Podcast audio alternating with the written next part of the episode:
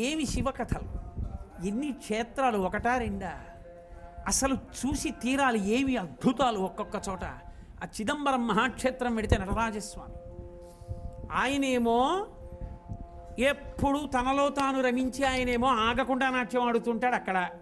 లోకాల్ని పరిపాలించవలసిన వాడేమో శేషశైనం మీద పడు నిద్రపోతుంటాడు రంగనాథుడు. ఏమి చిత్రం? ఒకడు రంగనాథస్వామి పడుకుంటాడు. ఒకడు నటరాజు తనలో తాను రమించవలసిన వాడు నాట్యం చేస్తుంటాడు అసలు ఆ తత్వంలో ఉన్న గొప్పతనం అక్కడ ఆయన పడుకుని చూస్తూ ఉంటాడు అన్ని. ఏమీ తెలియని వాళ్ళ నిద్రాముద్రాం నిఖిల జగతి రక్షణే జాగరూకం ఆయనది తామసిక నిద్ర కాదు. కాబట్టి మహానుభావుడు ఏమి తాండవం? అక్కడే వ్యాఘ్రపాదుడు ప్రతిరోజు పరిగెత్తుకెళ్ళేవాడు పువ్వులు తెచ్చేవాడు. ఓం నిధనపతయ నమ ఓం నిధనపతాంతికాయ నమ ఓం ఊర్ధ్వాజ నమ ఓం ఊర్ధ్వలింగాయ నమ పూజ చేసేసేవాడు.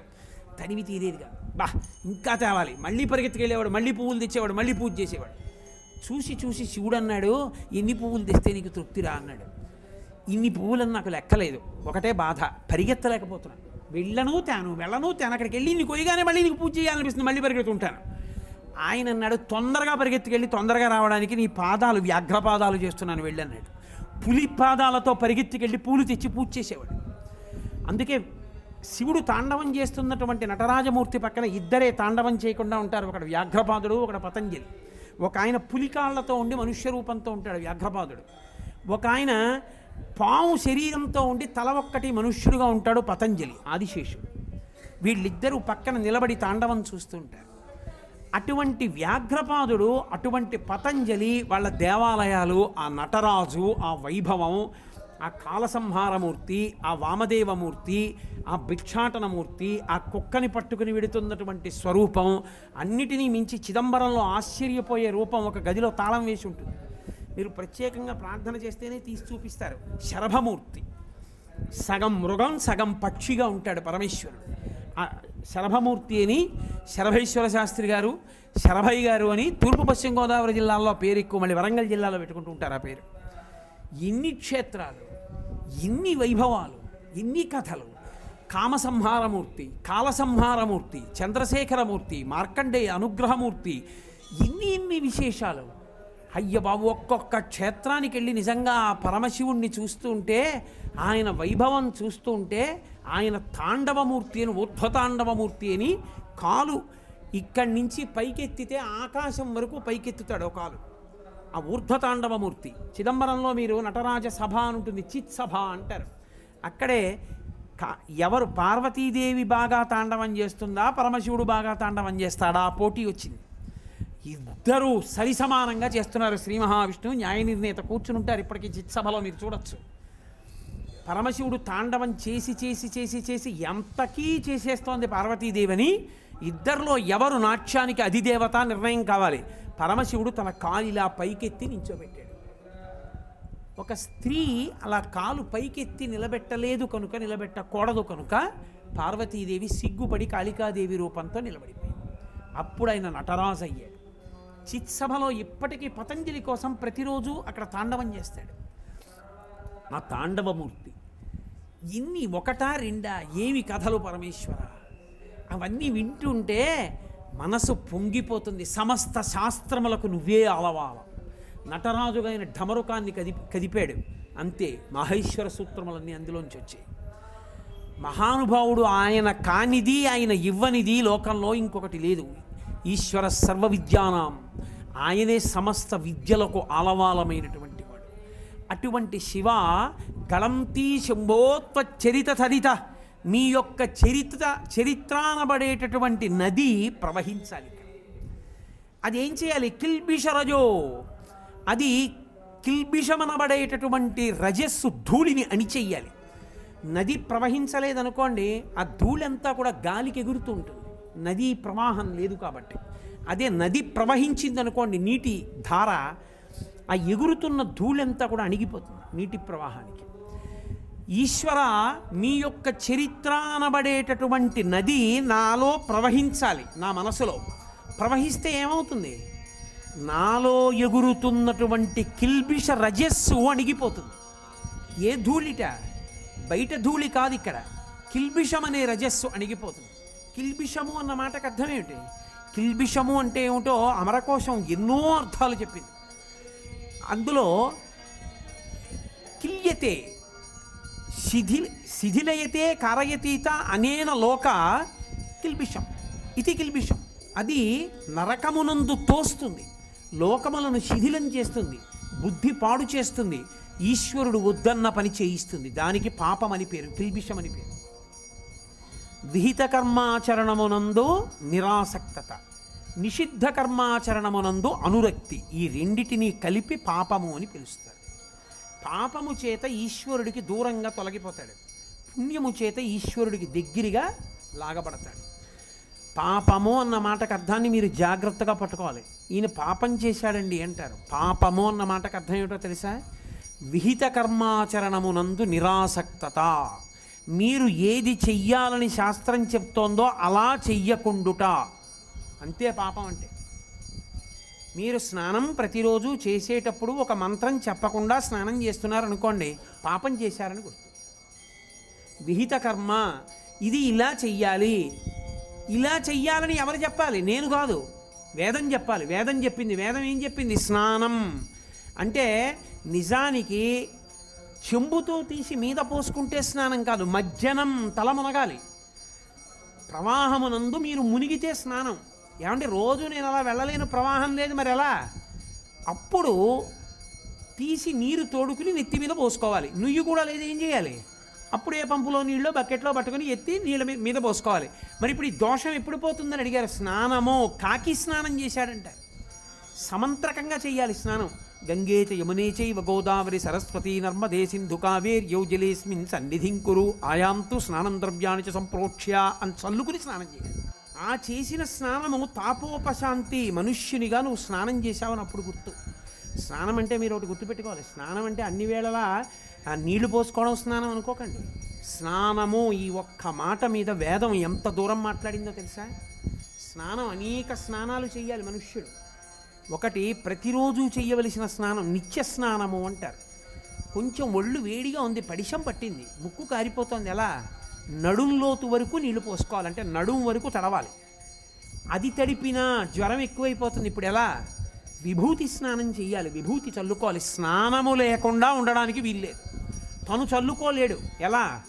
కొడుకు పుట్టాలని అందుకు ఏడుస్తారు. కొడుకు పట్టుకెళ్ళి విభూతి చల్లాలి. తప్ప స్నానం లేకుండా కానీ చచ్చిపోయాడు అనుకోండి పాచిపీను కంటారు. స్నానం చేయకుండా అసలు వెళ్ళిపోకూడదు. చచ్చిపోయాక కూడా స్నానం చేయించే తీసుకెళ్తారు. అభిషేకం చేయాలంటే పట్టాభిషేకం చేయాలంటే స్నానమే. యజ్ఞం చేస్తే అవబృధ స్నానమే. ఒక్క స్నానానికి వేదంలో అంత విలువ. ప్రతి సంవత్సరం ఒక్క పర్యాయమైన గోధూళి స్నానం చేయాలి గోధూళి వేళ అని జ్యోతిష్యంలో అదొక పెద్ద కాలం సాయంకాలం ఆవులు ఇంటికి వెళ్ళిపోతున్నప్పుడు వాటి డెక్కల మించి రీగిన ధూళి మీద పడితే ఆయన స్నానం చేశాడని గుర్తు. దివ్య స్నానం అని ఒక స్నానం. వర్షాకాలం వచ్చినప్పుడు పడినటువంటి వానలో ఒకసారి తడవాలి. దాన్ని దివ్య స్నానం అంటారు. స్నానం ఎలా చెయ్యాలో ఎక్కడ చెయ్యాలో ఎందుకు చెయ్యాలో ఏ మంత్రం చెప్పాలో వేదం ప్రతి విషయాన్ని వర్ణించింది. ప్రతిరోజు శౌచము కొరకు చేయవలసినటువంటి స్నానము సమంత్రకమై ఉంటుంది. నదుల పేర్లు చెప్పి స్నానం చెయ్యాలి. అథవా నిజానికి నిజానికి జరాసంధులు పదహారు వేల మంది కన్యల్ని తీసుకొచ్చి కారాగారంలో బంధించినప్పుడు కృష్ణ పరమాత్మ వాళ్ళని విడిపించినప్పుడు వాళ్ళందరూ కలిపి ఒక శ్లోకం చెప్పారు కృష్ణుడి మీద. కృష్ణాయ హర హరయే పరమాత్మనే ప్రణత క్లేశనాశాయ గోవిందాయ నమో నమః అని ఆ శ్లోకాన్ని చెప్పుకుని స్నానం చేస్తారు. కాబట్టి అవి చెప్పి స్నానం చేస్తారు. ఆ స్నానం చేస్తే ఏమవుతుంది? తాపోపశాంతి కలుగుతుంది శౌచము కలుగుతుంది. పూజకి అర్హత పొందుతాడు. ఈశ్వరుడి దగ్గర కూర్చోవడానికి అర్హత దేని చేత వస్తుంది? అంటే శాస్త్రము ఎలా చెప్పిందో అలా చేయడం వల్ల వస్తుంది. అది విహిత కర్మాచరణము. శాస్త్రం ఎలా చెప్పిందో అలా చేశాడు. ఇప్పుడు విహిత కర్మ చెయ్యవలసింది చేశాడండి అంటారు. శాస్త్రము చెప్పినట్టు నీ జన్మలో ఎప్పుడూ స్నానం చేయలేదు. చేసినవన్నీ పాపాలే అంటారు. వాడు ఎప్పుడూ స్నానం చెయ్యలేదనే లెక్కేస్తారు పెళ్ళి చేస్తున్నారు అనుకోండి మంగళ స్నానం చేయిస్తారు. మంగళ స్నానం చేయిస్తే తెల్ల ఎద్దు ఎర్ర ఎద్దు ఉన్న బండిలో ఆడపిల్ల కూర్చునే పర్యంతం ఇంకా స్నానం చేయాలి అత్తవారింటికి తీసుకెళ్ళిపోయేటప్పుడు తెల్లెద్దు ఎర్రెద్దు కలిపి బండి కట్టాలి. బండి కట్టి ఆ బండిలో కూర్చోబెట్టాలి. అసలు శాస్త్రం. అథవా కనీసంలో కనీసం ఓ కారు ఎక్కిందనుకోండి అప్పుడు స్నానం చేయొచ్చు. తప్ప ఒక్కసారి మంగళ స్నానం చేస్తే అందుకే మంగళ స్నానానికి మంత్రం ఉండదు. మంగళ స్నానం చేయిస్తున్నారని ముత్తైదువులు వచ్చి నీళ్ళు పోస్తారు. మంగళ స్నానం చేస్తే ఆ పిల్లలోకి వెంటనే పార్వతీదేవి ప్రవేశిస్తుంది. మంగళ స్నానం చెయ్యగానే పెళ్ళి కొడుకులోకి పరమేశ్వరుడు ప్రవేశిస్తాడు. వాళ్ళు కానీ మూడు ఒకటవ్వకుండా మళ్ళీ స్నానం చేసేసారనుకోండి మూడు ఒకటవడం అంటే ఏకపాత్రలో భోజనం చేయాలి ఏకవస్త్రం కట్టుకోవాలి ఇద్దరు కలిపి ఒకటే బట్ట. అసహ్యంగా ఉంటుంది కదండి అంటారనే బ్రహ్మముడి. రెండు రెండు బట్టలు కలిపి ముడేసేస్తారు. ఏక శయ్య ఒక్క శయ్య మీద పడుకోవాలి. ఈ లోపల రెండు జరిగిన తరువాత మళ్ళీ స్నానం అత్తవారింటికి వెళ్ళిన తరువాత చేస్తుంది. అప్పటి వరకు ఆ మూడు రోజులు పెళ్ళి చేయాలి కాబట్టి మూడు రోజులు స్నానం చేయరు వాళ్ళు. యథార్థమునకు అలా చేస్తే వెంటనే పోతుంది అసలు. స్నానమునకు పట్టినది స్నానమునకు పోతుంది. శుక్రాచార్యుల వారు కానకొకప్పుడు ఓ కారణానికి పరమశివుడు కడుపులోకి వెళ్ళి కూర్చున్నాడు.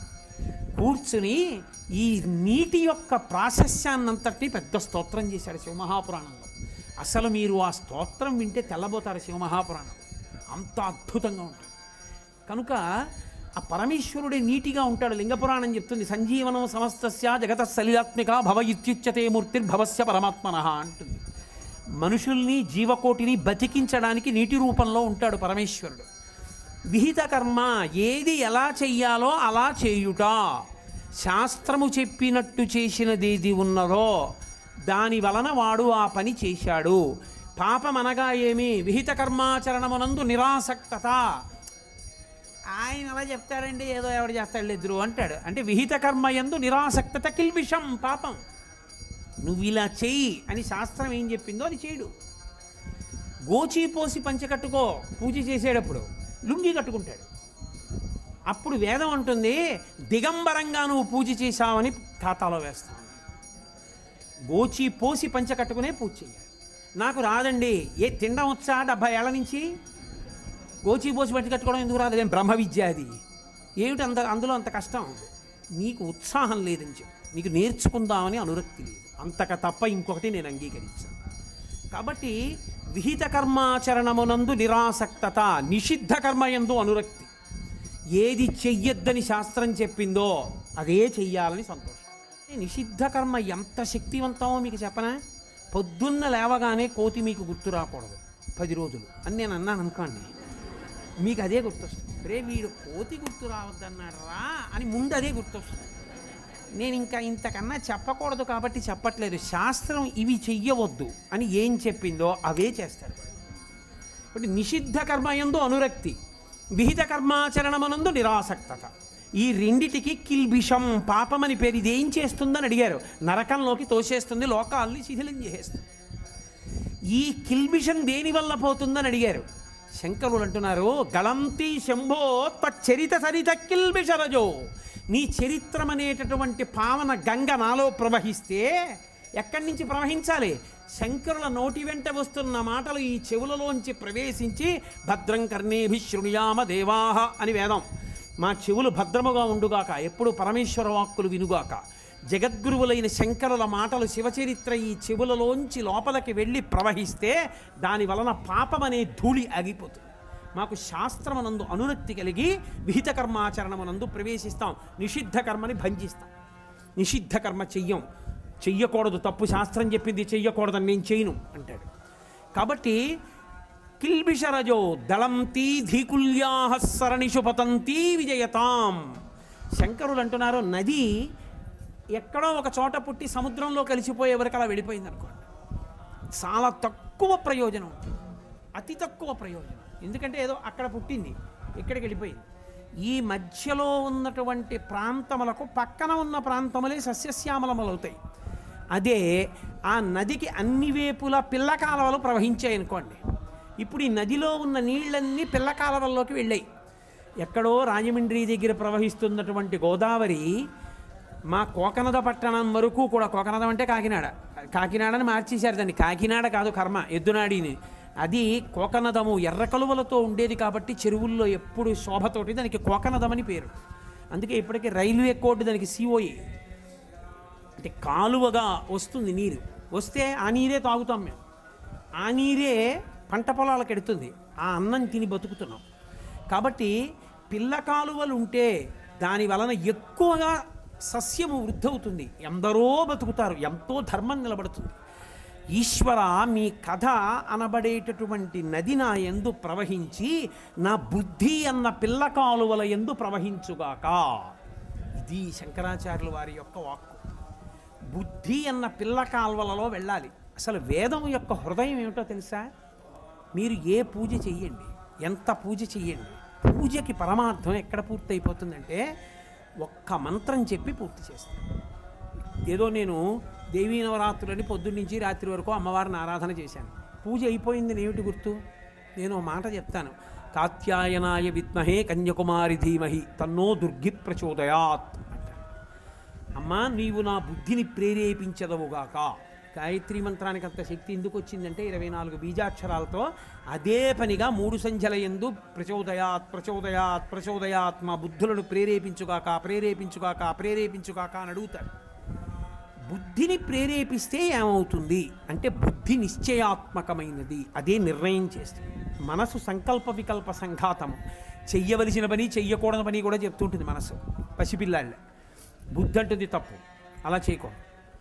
చెయ్యం. కుదరదు. నిర్ణయం చేస్తుంది. ఆ బుద్ధి శాస్త్రమునందు నిలబడింది అనుకోండి మీరు ఏం చెయ్యండి? మంచి పనే అది శాస్త్ర విహితమైనటువంటి పనిగా చేస్తాడు. బుద్ధి ఎందు భగవంతుడు నిలబడితే బుద్ధి ఈశ్వరుని చేత ప్రచోదనమైతే.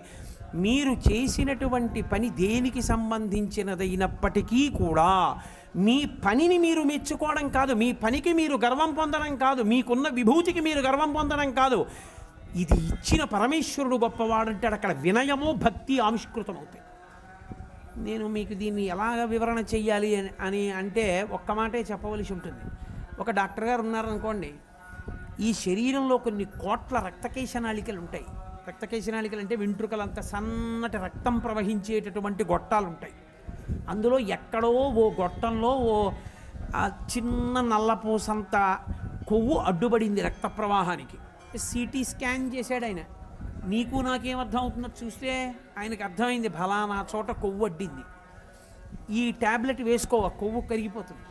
మూడు రోజులు వేసుకున్నావు ఆ కొవ్వు కరిగిపోయింది తిమ్మిరి తగ్గిపోయింది ఇప్పుడు ఆ డాక్టర్ గారు ఇన్ని కోట్ల రక్తకేశనాళికలలో ఒక రక్తకేశనాళికలో అడ్డుపడినటువంటి కొవ్వు రక్త ప్రవాహాన్ని జరగకుండా చేస్తే నేను దాన్ని కనిపెట్టి వైద్యం చేసి రక్త ప్రవాహాన్ని మళ్ళీ సువ్యవస్థితం చేసి బాగు చేశానని గర్వపడ్డాడనుకోండి వాడి కర్మ. ఆయన కొన్ని కోట్ల రక్తకేశనాళికలలో ఒక రక్తకేశనాళికలో అడ్డుపడిన కొవ్వుని తెలుసుకోగలిగిన ప్రజ్ఞ ఒక పరీక్ష ద్వారా నాకు కలిగితే ఇన్ని కోట్ల రక్తకేశనాళికలను తయారు చేసి రక్తం ప్రవహించేటట్టు అన్నంలోంచి రక్తం వచ్చేట్టు చేసిన పరమేశ్వరుడు ఎంత గొప్పవాడన్నాడు అనుకోండి. వాడు ఆయన పరమభక్తుడు. ఇది ధీకుల్యాహ అన్న మాటకు అర్థం ఏమిటంటే నీవు ఏది చేస్తున్నావు కాదు. కోటేశ్వరరావు గారు ఉపన్యాసం చాలా బాగా చెప్పారండి. అన్నారు అనుకోండి ఎవరో నేనేనండి అనుకోకూడదు. రేపు సంధ్యావందనం చేస్తూ ఈశ్వరా నన్ను పనిముట్టుగా తీసుకుని శివానంద లహరి చెప్పించావా? ధన్యుణ్ణి తండ్రి నీ పాదములకు నమస్కారం నన్ను ఎప్పుడు అలాగే నీ చేతి పనిముట్టుగా ఉంచుకొని నేను కోరుకోవాలి. అప్పుడు ఉపన్యాసం బాగుందని ఎవరైనా అంటే నాకేం గంగవీరులు ఎత్తిపోవు.